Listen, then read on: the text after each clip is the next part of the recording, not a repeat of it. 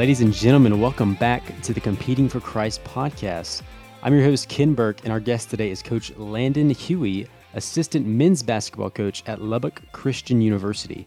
Coach Hughey is in his first year as the assistant coach at LCU, but he's been coaching for years at colleges like Oklahoma, Wayland Baptist University, among a couple others. Uh, but, Coach, how are you doing today? Thanks for coming on. Ken, thanks for having me on. I- I'm really excited to be here. I've tuned into your podcast on several occasions, and I'm just honored and excited to be included as a guest. Well, thank you so much. Thank you for those for those kind words. Uh, yeah, I, have really been looking forward to our conversation ever since we talked about it on the phone a couple weeks ago. It's been it's been going through my mind for for a while now. But the topic that we're gonna, really going to be talking on today, for all the listeners out there, uh, is how how we as athletes can focus on the next play. How we how we Christian athletes all over can can really not dwell in the past when competing in sports. Um, but but but first, first of all, I would really love it if you just explained how you got to where you are today in your faith faith journey and in your coaching career. I will start with my part about my faith, just because that's a bigger part of who I am. I was fortunate to be born and raised into a church going family. So I grew up hearing the word taught, and uh, even more importantly, I had a chance to see it lived out. And so that was my real first experience with the Christian faith. Uh, growing up in a Christian household is absolutely an advantage, um, but it doesn't guarantee you anything. I was still responsible for myself, my own life, you know, making a commitment on an individual level to follow Christ. So I gave my life to Christ as a young teenager, and early on I built a strong foundational base of who I am in Christ, and that has continued to serve and guide me to this day. Um, from the basketball side, I- I've had an awesome journey already. I've worked in support staff roles at the Division One level. You mentioned Oklahoma. I was also at Arizona State in Northern Arizona, and then I've been an assistant coach at Fort Scott Community College, Wayland Baptist, and uh, now I'm at Lubbock Christian. And my coaching career has allowed me to work with several just highly successful basketball programs in a multitude of roles and posi- positions. Um, and really just meet great people along the way, and, and of course, get to be around the game that I love. Um, so I just love taking it all in one day at a time. Yeah, I actually read on uh, your bio that uh, you were you were at Oklahoma when Blake Griffin was there. That's that's pretty cool. How how how was he as a as a player and as a person?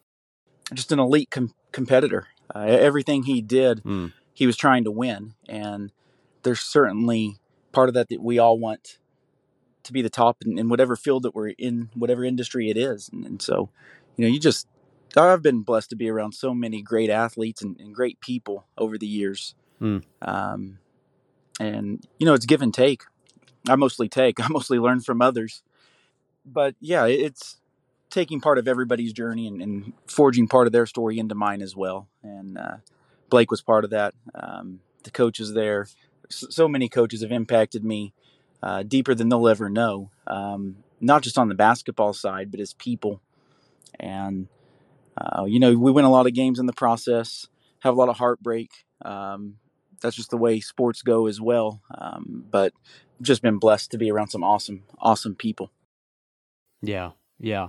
I love that you said you you're constantly you know taking from others because I mean that's that's really how you grow as a person. You you know you learn every single day and you you commit yourself to be a, being a lifelong learner. So that's great. That's great that you keep that you keep doing that even now uh, as an assistant coach at at a program like LCU. But while reading more about you, I noticed right off the bat how successful you've been throughout your throughout your coaching career. How how have you sustained that success at at each coaching job that you've had? Success, man, that's tough to talk about for somebody like me, um, because you don't want to get caught up in it, and there's always that humble approach. And then I think in sports, you're also just never satisfied. What you did yesterday doesn't carry over to today. It's performance based. It's what have you done for me lately. So I'm not real comfortable talking about it, but I have been a part of just highly, highly successful programs. Um, during my time at OU, I think we were ranked number two in the country. Um, when I was at the NAIA level, we were number three in the country. Um, this last year at Lubbock Christian, we were number one in the country for a majority of the year. Um, and then, more importantly than that, we were doing it the right way off the court, and we were taking care of business in the classroom. Uh, teams I've been a part of have always had uh, really good GPAs in the classroom. I think this last semester at LCU, we were a 3.65 for our team. Um, and it's just those type of commitments from everybody. That type of success doesn't happen on accident. It, it's uh, just a purposeful approach every day. Um, I would say the biggest part of the success that I've experienced has to do with the healthy culture of the places that I've worked. I've worked with some really uh, brilliant basketball coaches who are also even better people.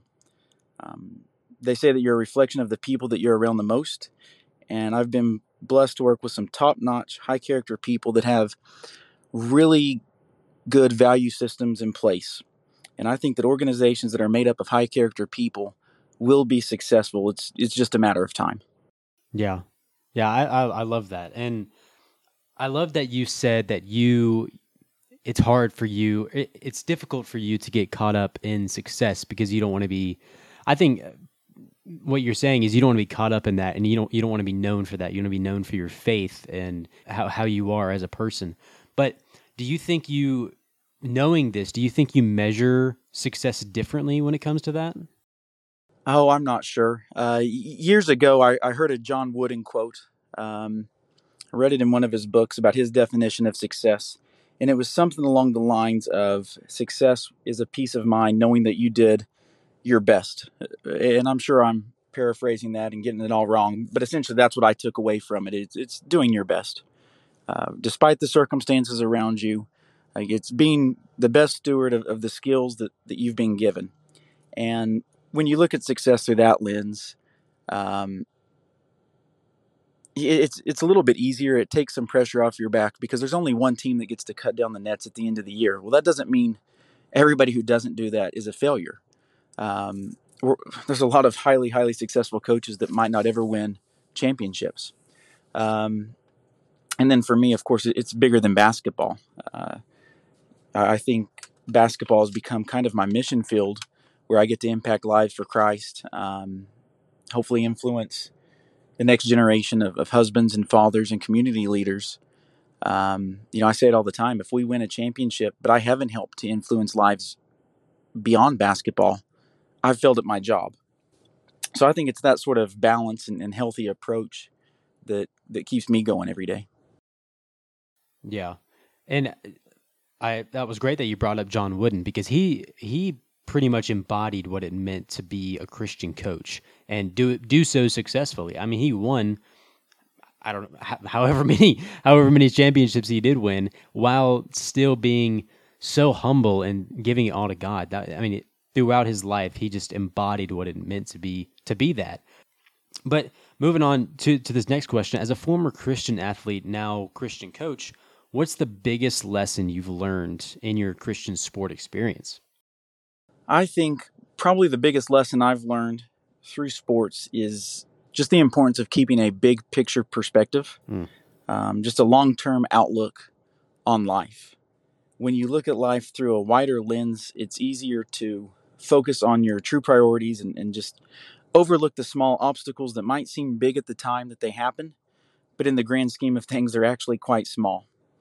Uh, keeping that big perspective it's going to help you to reinforce the real reason uh, that you're putting in the daily work that you are. Um, I'm reminded every day that my actions and habits they might not pay off today, they might not pay off this week or even this month, but over time um, they're going to make a difference. I think accomplishments in life are the cumulative effect of attention to detail on a daily basis. Um, so that's probably one of the biggest takeaways that I've had uh, through sports. Um, a few other things that I guess stand out. having a level-headed approach. You know, we all want to win, and it's important that we celebrate milestones and have fun along the way. The journey's just as important as the destination. Um, but don't place your identity in such things. Um, because at the end of the day, the trophy, the, the, the, pride that you get winning a championship, that's just temporary. Um, I think it's important that we have emotional guardrails in place. Don't let your highs get too high. Don't let your lows get too low. It's, it's never as good as it seems. It's never as bad as it seems. Just a level-headed approach to life. And and then the other one is, and I think it's really important to surround yourself with people with a positive attitude. Attitudes are contagious, and they can either be harmful or they can serve as an extra lifeline when you're facing adversity. Um, having the right attitude is a skill set. It's not easy, but despite circumstances even beyond your control, you can control your attitude. And it's amazing to see how much we all influence each other, especially in close quarters, whether it's a family or a team or a business or, or whatever it might be, where you see some people um, regularly. You're going to start to feed off of each other's energy. So, you know, you want to surround yourself with people that are always finding the positive despite the circumstances going on around you. Mm-hmm. Yeah, I, I have been recently reading a book by uh, Jack Graham called A Man of God, and in the book it talks about what it what it means to to have friends and what what it takes to have good Christian friends that push you to to to the Lord. And I, I don't think I ever realized how important having a good people body body of people around you until I got to you know high school and college when there were some some friends that pushed me closer and some that didn't. And if I cling to those that pushed me away from Christ then I was going to go down that path with them. And so it's so important for me to just be around people that constantly not only push me to Christ but you know told me to go to class, told me to go to practice on time, be show up on time, and stick to your commitments. I mean, that's so important today. No doubt. And even as a coach, I find myself drawn to wanting to work with other coaches that are going to push me uh, in the right light, not pull me down. Um, man, I can't say enough good things about the coaches that I've worked with, um, especially here at LCU. Coach Duncan and Coach Imes are just top notch people. And I've grown as much as a person as I have a basketball coach, just being in their presence. And, you know, sometimes we get off subject in the office and, and just talk about life, but we're all in different chapters of our lives, different generations of our life. And it's neat just to pass the wisdom on from one to another to another. Mm, yeah. How, how has it been coaching at LCU compared to Oklahoma and Arizona State? Is it, is it different because it's Christian based or how similar is that? It's a great question. Um, for me, my identity was always in Christ, mm-hmm. despite mm-hmm. uh, you know the name on the jersey. Um, I, I, enjoy working at the Christian institutions where that can become a public part of, of who I am. I, I can share my story with with our student athletes. I can pray with them. Um, just be much more open with it. But but even when I worked at public schools, um, I found that intertwined in my journey as well. Uh, maybe not quite as dramatic, but yeah, my, my faith is always going to impact me. And, and, you know, I heard a quote once about as Christians, we should uh, preach the gospel at all times and when necessary, use words. And, and I kind of, you know, like to live by that. I, I think the players that I've coached, the coaches that I've worked with, whether we've had direct conversations about faith or not in the past, I, think it's been uh, relevant uh, maybe relevant's not the right word. I think it's been um, just revealed to them that, hey, Coach Hughey's this type of person, and this is why, and it starts a dialogue. Yeah, a- actions speak so much louder than words do. I mean, you can go around spreading the gospel with your words all you want, but if you don't live that out daily, like your weight, your words don't have any weight. No uh, but Coach, as we move in move into our conversation today, as I mentioned before, we're really going to dive into what it means to focus on the next play. And I know for myself, I can think about specific examples when I did not do this. Uh, I'm sure that people listening and yourself included are thinking about you know a time when they didn't either. Um, but first of all, why why don't we explain what we mean when we say focusing on the next play? Uh, then I would love to to know, you know, if if you have any personal examples from your playing days and now as a coach. To me, I think focusing on the next play is not getting bogged down or consumed with what might have just happened. Um, usually, that means something negative has happened. How do we respond? How do we handle adversity? Um, sometimes it's something positive that happens, though. You know, you have a big win, your team makes a big play. You can't be celebrating the play and forget to go play defense. Mm-hmm. And, and, so, focusing on the next play to me just means being persistent, um, continuing to show up despite what happened the previous time down the court. Um, you know, we all know that life rarely goes as planned, or at least how we planned it, how we want it to go out. Um, it's important that we invest in ourselves and prepare for our future by setting ourselves up for success, but also that we're flexible, we're able to adjust on the fly when obstacles appear. Um, adversity is going to happen, turnovers happen. Uh, no, nobody shoots 100% from the field in life. You know the saying, when it rains, it pours. And, and I think that's so, so true. We can all handle small doses of obstacles spread out over time. But when all of these obstacles happen at once, it's easy um, just to get bogged down mentally and, and start to beat ourselves up or think that we're not good enough or, or whatever it might be. You know, just the weight of it can eat at you.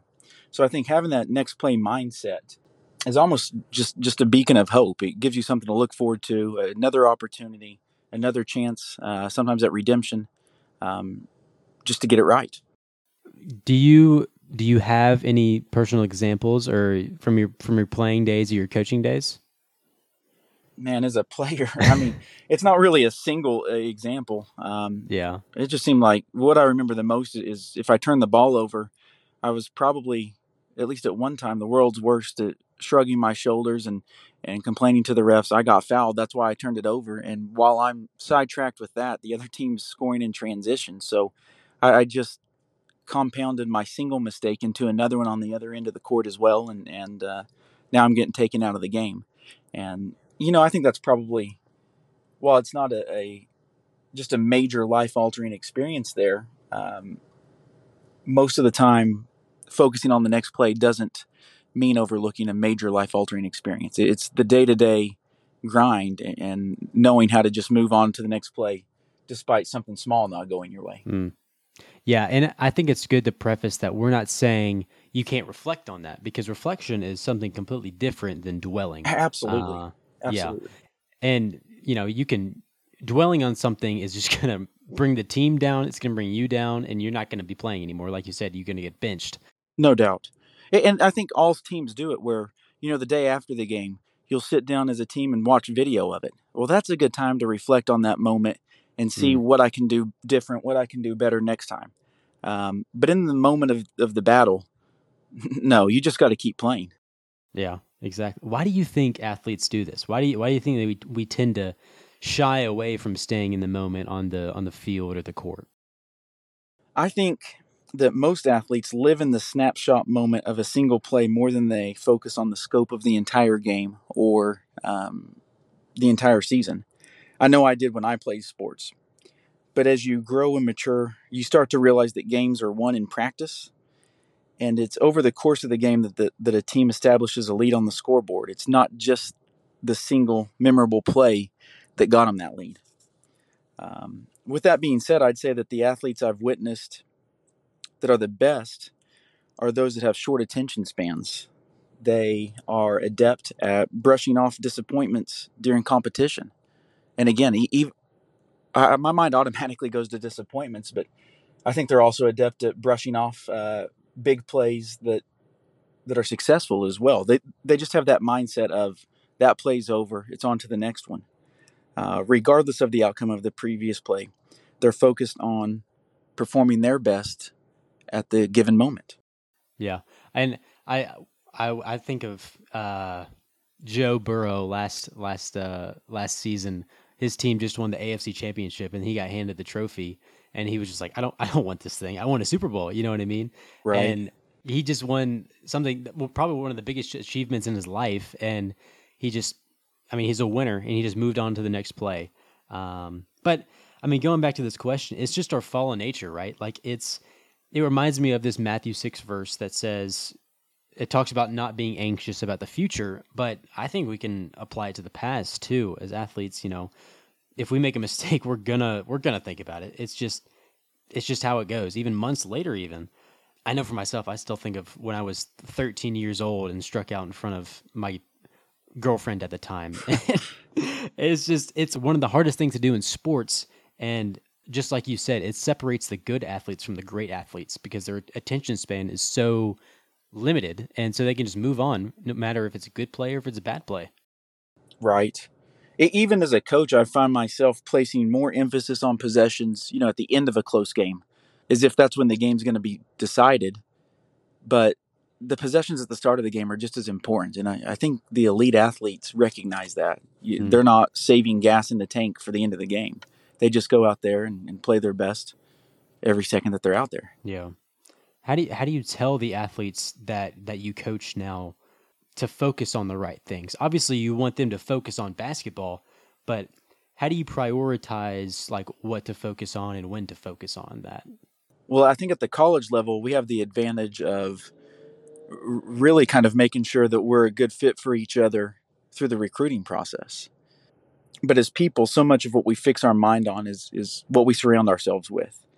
So for student athletes, I think a lot of their success and growth comes down to choosing a healthy environment. Uh, once they get to college, they need to surround themselves with good friends, good mentors.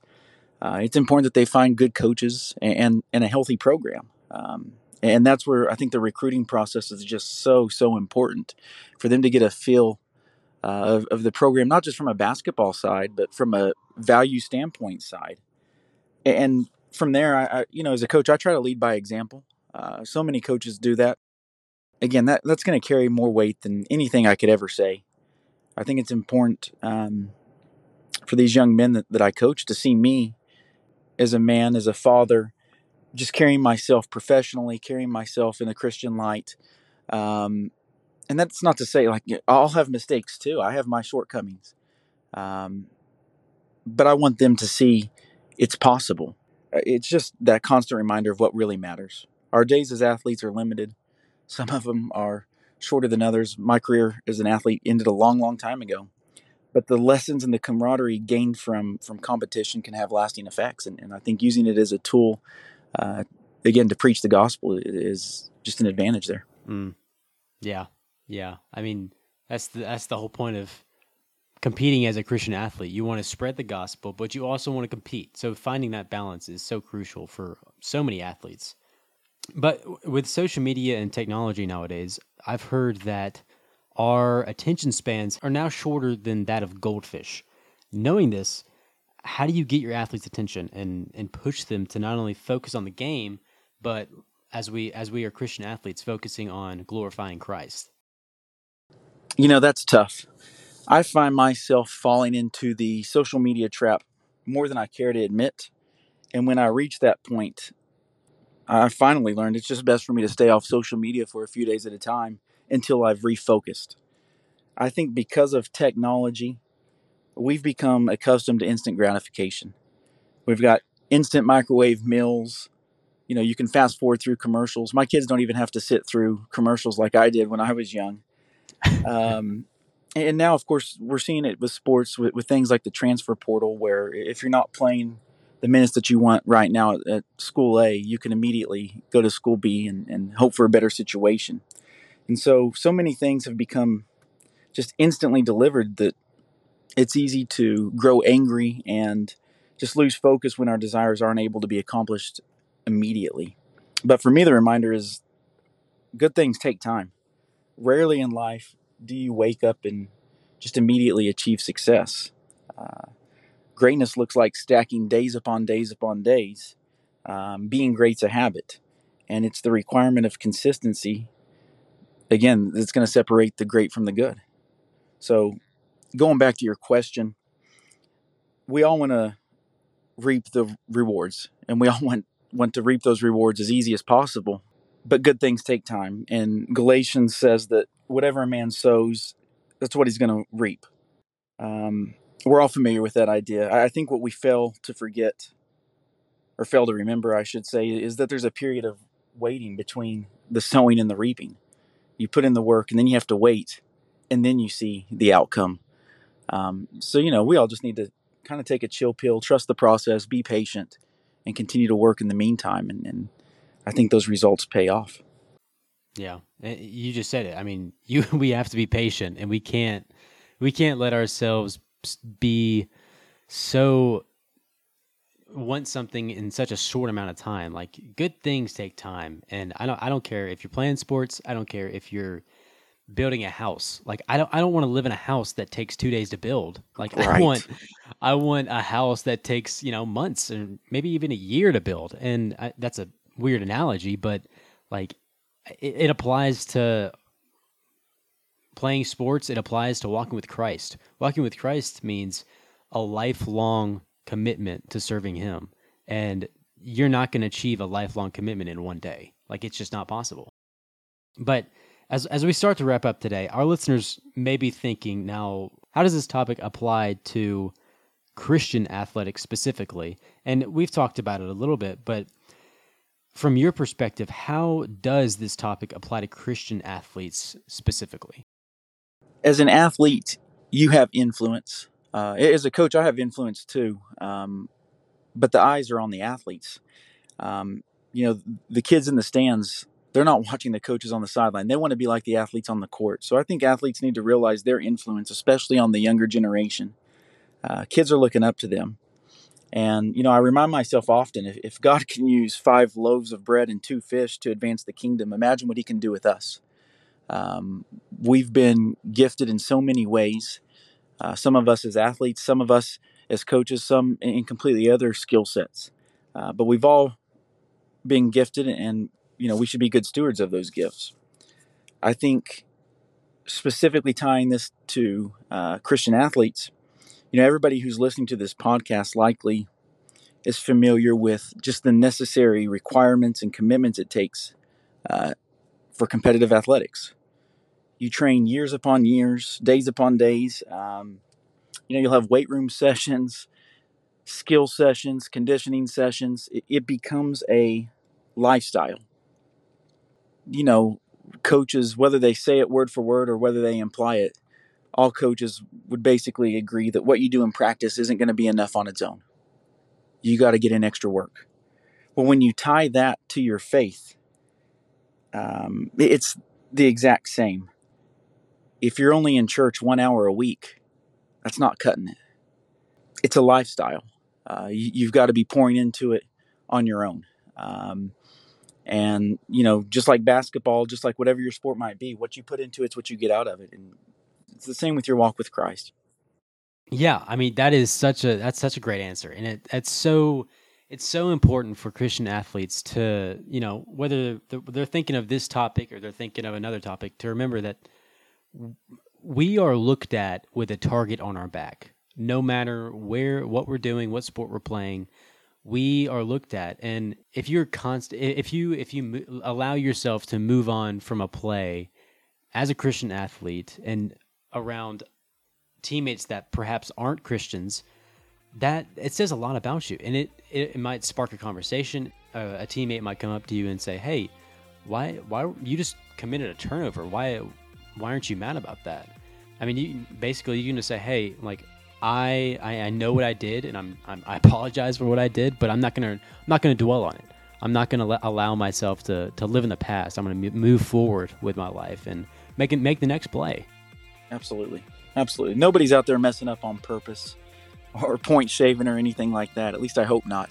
We're all out there trying to do the best that we can. And uh, yeah, it's just like life. We're all continually growing as we go through this thing and, and wanting to be the best that we can be. Yeah. But, Coach, as we as we wrap up and end our conversation today, I just want to thank you so much for coming on. I really think that you're going to have a big impact on the uh, LCU community and on the basketball community as a whole.